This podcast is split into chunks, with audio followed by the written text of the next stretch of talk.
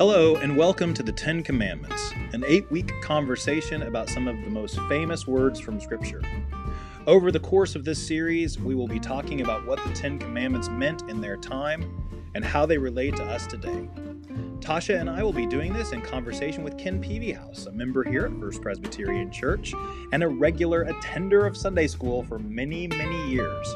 So stick around and join us. Hello there. It is Reverend Tasha Blackburn, and we are here with you today on the Ten Commandments, um, a podcast of our Sunday school class. Who have I got with me today, sir?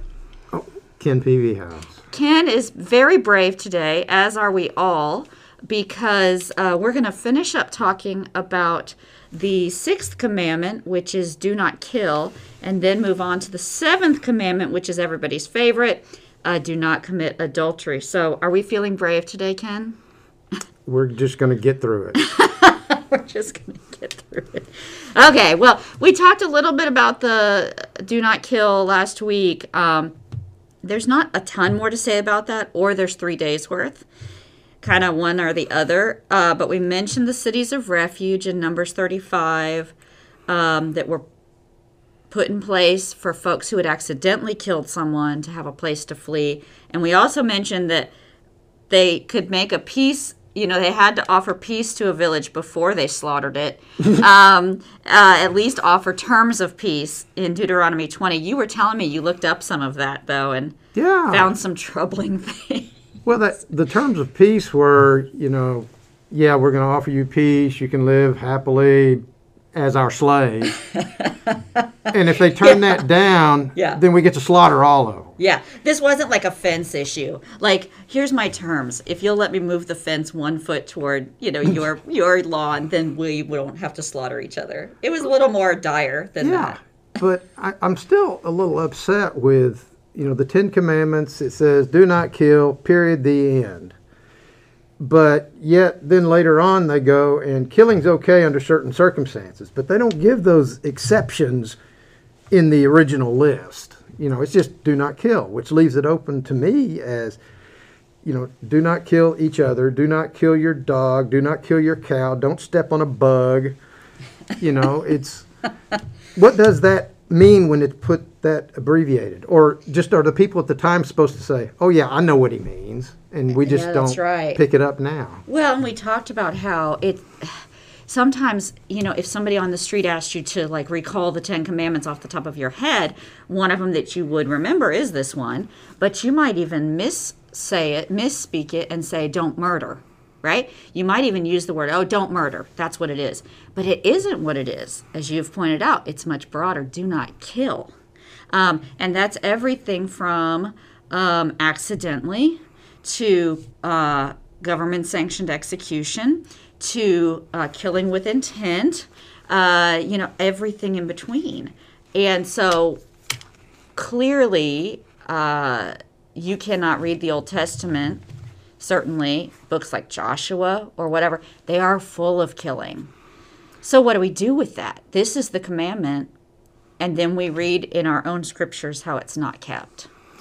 Well, but when Phil has been in your position here, he's Uh-huh. often gone back and looked at, you know, the original Hebrew of Yes. this, and then. You know, when I, I've looked at the translations of King James and the New International Version, and one says kill, one says murder.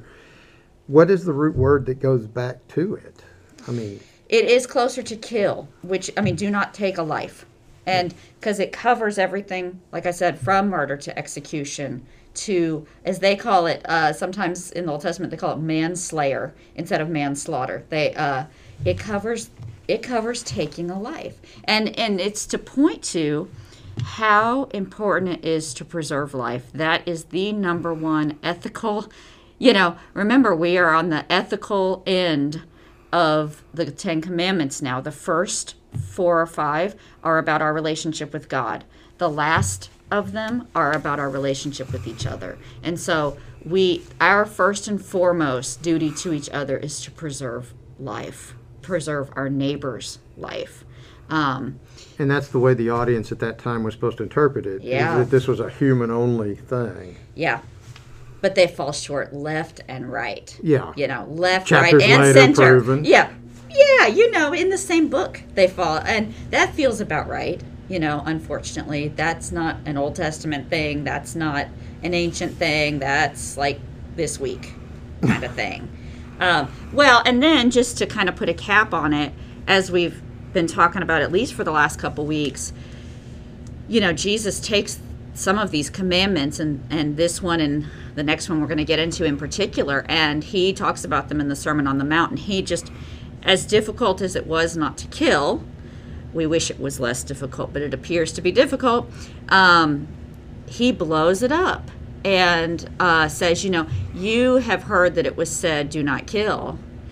But I tell you, don't even be angry with your brother or sister. Don't insult them and don't, my favorite part, and don't say, you fool. I mean, as I said in Sunday school, well, okay, I blew that like in the last three days. You know, Probably. and that's such a lesser word than what I would probably normally use. I know. Now that is a word maybe I should look up. What did he really say there? Did he say Yeah. fool? You know. But yeah, so uh, Jesus goes with this one and, and what we're going to talk about next. But he goes to literally the heart of the matter. Um, your outer actions might show murder, and that's horrible. That's a sin against God and your neighbor. But I tell you, I'm worried about even your heart and if your heart is leaning toward violence. So, in your heart, there should not be anger or insult toward your neighbor because that is already starting to shift you toward potential violence. That is a high bar. Yeah, yeah. I mean, it, it's a personal health issue too, if you want to look at it that way. Exactly. You know, the the if you're not thinking, you know, if you're not in harmony with the world, if you're thinking evil things, then that's going to have some adverse effect on your personal health. Exactly. We've learned that now, right? I mean, Yeah. what they probably knew from some instinct of watching people, uh, even then, we now know scientifically. This isn't how we're made. This isn't uh, what leads to abundant life in any sense, is harboring this anger and insult. Um, but it doesn't mean it's not a high calling and a high bar. Are we going to be perfect at it? Of course, we're not going to be perfect at it. But I hope we won't just say, well, I can't be perfect, so toss it aside. It should always be the bar we're aspiring to, even if we can't meet it every time. Well, he adjusts the bar, but he doesn't say anything about penalties, whereas the original one kind of alluded right. to. That's so, right. is it just understood that? Look, I'm raising the bar, but you know, if you, I'm, you shouldn't have to be stoned just for thinking of something. Oh boy, let's hope not. Yeah, I mean, that would be rough. Uh, that is an interesting thing. What's the penalty? And I think maybe it goes back to what you were talking about, what we now know scientifically. Uh, there's no pen. Well, I guess there's a penalty if you say something nasty to your neighbor. You know, they do have to hear that. But the penalty is almost all inward upon your own life. Yeah. Like you've chosen an angry and bitter and contentious life. Um, and you bear, others bear some cost to that, but you bear um, a cost to that. That's not, uh, I just keep thinking of how he said, Jesus said, you know, I came to give you life and life abundant. That's not abundant life to go around angry and insulting and so uh, I don't know. I the, the penalty seems to be sort of more inward because yeah, nobody's going to pick up a well, they might, uh, but I mean nobody's probably going to pick up a rock and Because they head see a for scowl you on your face. You must be thinking you anger. yeah because you seem angry. Yeah, Yeah. I know. Okay, so there the next one though Jesus does have a penalty for, and it's not pretty Yeah, I don't like that. it's not either. pretty but let's let's kind of move on to it and we'll get to jesus's part in a minute but it is dun dun dun dun uh, commandment 7 do not commit adultery here's some basics on it just to remind us uh, as we have our conversation um, it was uh, the punishment for this one in the law was if two parties are caught in adultery both are to be killed it was a, a capital offense um, I think is what we would term it. Um, and the consequence was execution. Um, so very, very serious. It comes only after don't kill. well, which you have pointed out the ironies of in Sunday school. You did like, wait, we just had don't kill. Yeah. But if you catch two people in adultery, kill them. This is where, yes, of course. But the other thing I want to point out is we can so often think when we hear this one, we're like, oh, my marriage, my marriage, my, my, my, I need to protect, I need to protect. And yes, that's in there. But I do want to remind us again this is in the second half of the commandments. This is all about the horizontal, all about how we care for our neighbor. So it's not necessarily a default for us to go here first, but first and foremost, this commandment is about preserving your neighbor's marriage. It's about keeping your neighbor's marriage safe, which, boy, that is not necessarily a way we think. No, not at all. I'm concerned more about my my marriage than I am my neighbor's marriage, Exactly. And except for property values. If they get divorced and somebody else moves in, you know, then oh, what if they rent it? Yeah, I know. Uh, I know, but this is absolutely um, under that idea of this isn't about me first and foremost. This is about it is in my best interest, it's in our community's best interest um, to be concerned about the marriages in our community. We have a vested interest in your life together, which I think as Americans, not only is it kind of strange to us to hear, but it almost sounds nosy.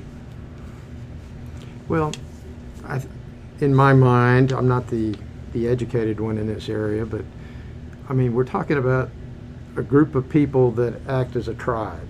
Yep, And so anything that disrupts the tribe yep, is, is a bad thing. yeah, So, you know, if somebody's interrupting a marriage within the tribe, that's going to cause a lot of upheaval everywhere. exactly. It's going to have this ripple effect. Yeah. Yeah. Well, and we had talked about in Sunday school that marriage and sexual relations really were for three reasons for them. Uh, the first was a stable family unit, you know, which was the building block, you know, of of the tribe, of the village. So you need you want that family unit to be as stable and working as well as possible, and for that, you'd like some healthy uh, sexual intimacy within that unit, you know, so that it doesn't dissolve and then we all have to deal with it. So that's the first reason. The second reason, pretty obviously, is kids. They want you to have kids. Um, they want you to have lots of kids, actually. And they also want you to know who the parents of those kids are uh, for inheritance Right. and rights and everything. And the third reason is um, it's kind of interesting. Uh, it's this the euphemism we have that we get from the Old Testament of sex, which is to know someone. You know, oh, they know someone. Well, it's a euphemism, but it comes from a place of the understanding that if you're going to have sex with somebody, it should not be casual. It should not be a one off. It should be because you are committed to them and you know them deeply, and this is a way to know them further. And so, stable family unit, kids, um, and knowing someone deeply, adultery, they would say, you know, and I think we could all say too, adultery cuts across all that and puts it all into question. Well, and there was something else that I was thinking of, and then I kind of talked myself out of it, but I'll throw it out there anyway. You know, there's the, the Jews were also about cleanliness, clean and unclean. Yep. And if you're having all this extramarital sex, Yep. then you are bringing in potentially, you know, sexually transmitted diseases into the family. Yep. Whereas if you're in a healthy, stable relationship, you know, that's not g- going to happen in that way. But, you know, if it was just simply worried about that, then they would have said, don't have sex outside of marriage, as opposed to do not commit adultery. Yes. Yeah, because somebody in class asked about. They were like, "Listen, when I was a teenager, teenager. my parents brought up, you know, that the Bible says no premarital sex a lot. Where is that in there? You know, and it is in there, but uh, interestingly enough, it is mostly for the women. Um, it's it's it's frowned upon uh, for men to go out and quote unquote sow their oats.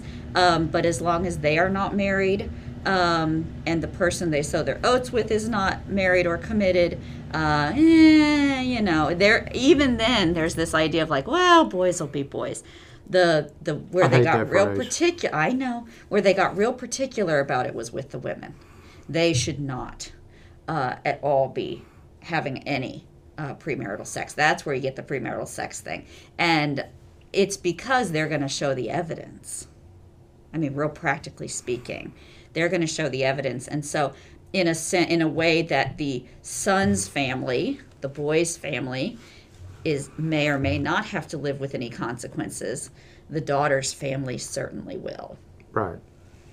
So, which brings us back to a thing that we don't maybe think about in adultery nearly as much, but was heavily on their minds. Um, and I think heavily on Jesus's mind, in that, remember, we're back at the ethical table. We have to care about the neighbor's marriage. Uh, we're called to care about our neighbor's marriage. And we also are called to protect the vulnerable in our society. And throughout the scriptures, every now and then, there seems to be a nod to there might be a case where a woman would instigate adultery or a woman would you know be be at fault here almost all the language is about the male instigating it including here in the commandment. It's it's a male pronoun. You know you is is single is second person male. Uh, they have gender in their language anyway in their nouns and stuff. So it is second person ma- uh, masculine to say you shall not commit adultery. And that's a power issue uh, versus powerlessness. Um, because you might skate away and she really probably won't. And you don't have that right so there's this power thing that i don't think we think about.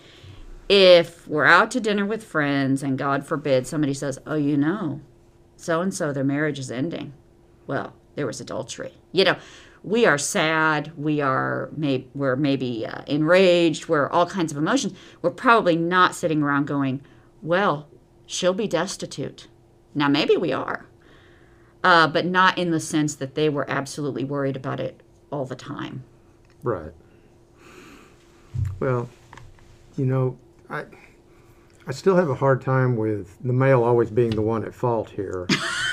uh, well, I mean, i don't see any problem okay. yeah exactly Everybody always talks about what's the world's oldest profession, prostitution. So that really kind of puts the female up there as potentially causing a problem. Yes, but there's that's capitalism though. Oh! Oh wow!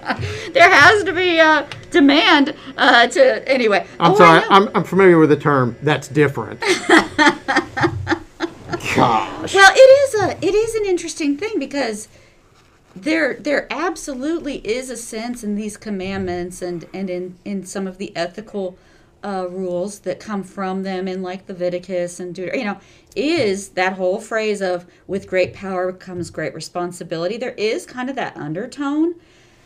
Now, I don't think that should get anybody off the hook today.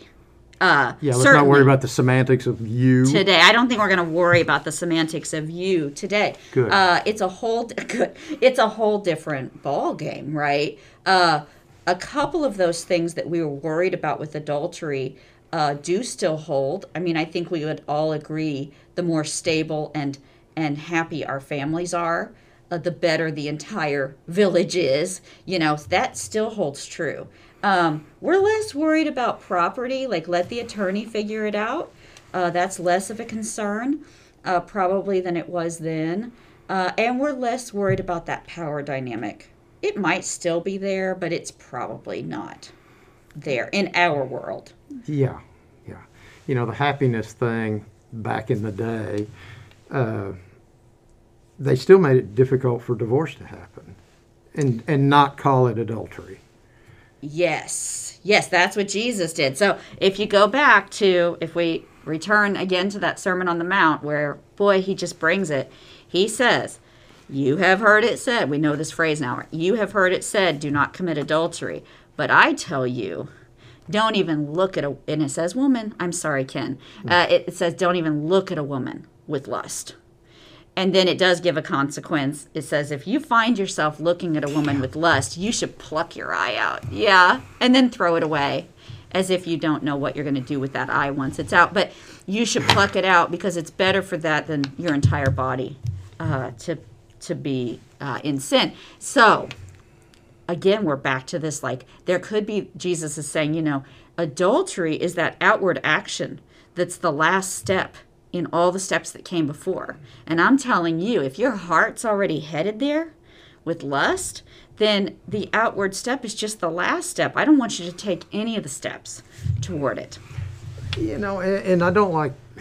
Yeah, I'm going to take offense with what Jesus said. Well, it's that- a little offensive. Yeah. Yeah, but I mean, can you really control that? I mean, there is a.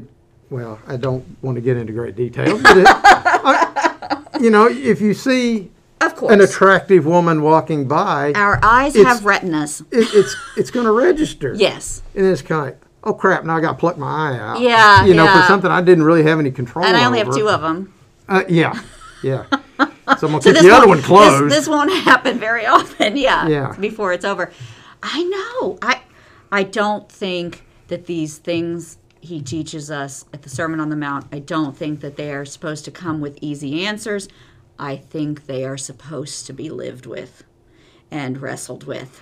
Um, yeah. and uh, But for the people that take the, everything as black and white, this is what it says. Yeah. Versus, you know, let's study and see what the intent was. yeah. Uh, it, it makes life difficult. Well, I will say, okay, I'll just say one thing about the divorce thing because you mentioned it. Because right after he says that, you know, pluck your eye out if you catch yourself lusting with someone, right after that, he connects adultery with divorce. And he says, you know, you've heard it said that you can just get a certificate for divorce, which, by the way, is what the men could get.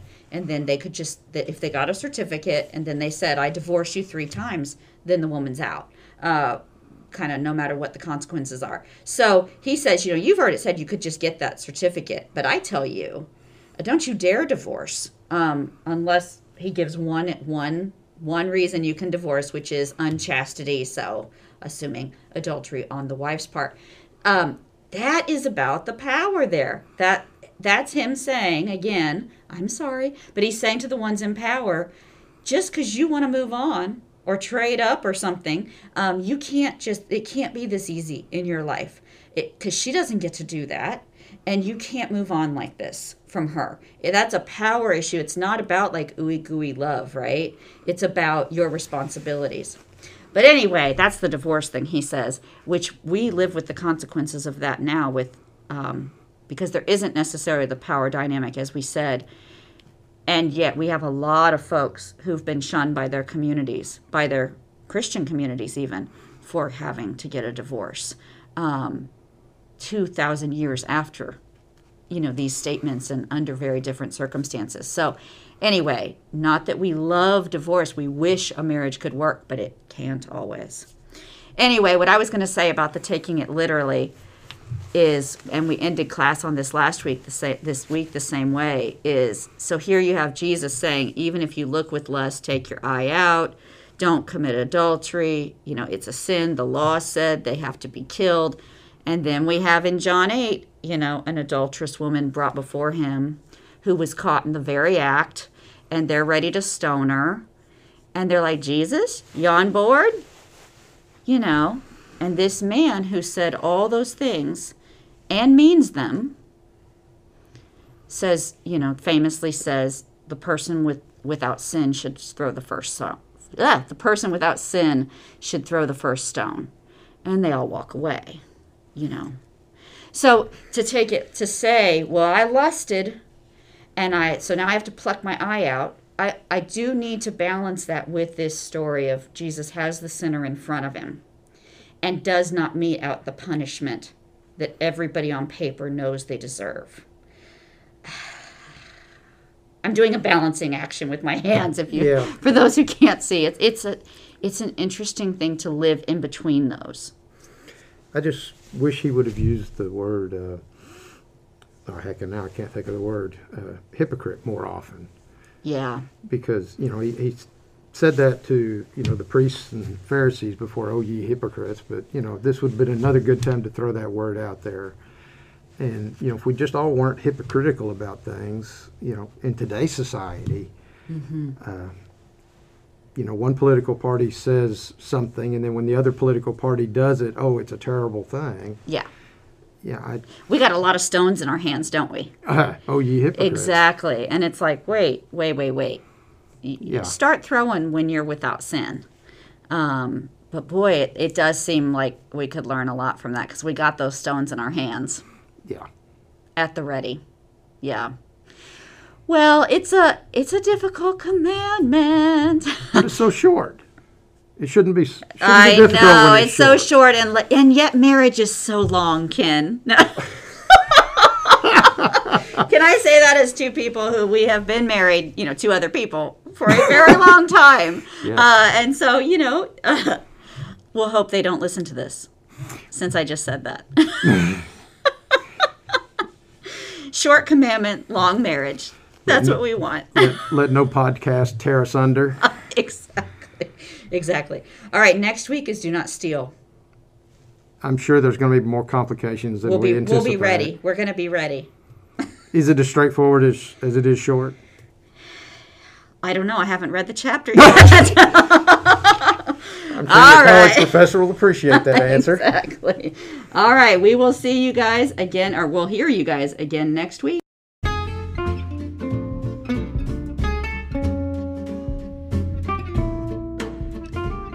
Thanks for listening to the Ten Commandments on the One Pres Pod. You can find all sorts of Presbyterian related content here at this podcast. Be sure to like and review it if you are enjoying it, and check out onepres.org for more information about First Presbyterian Church. Thanks for listening.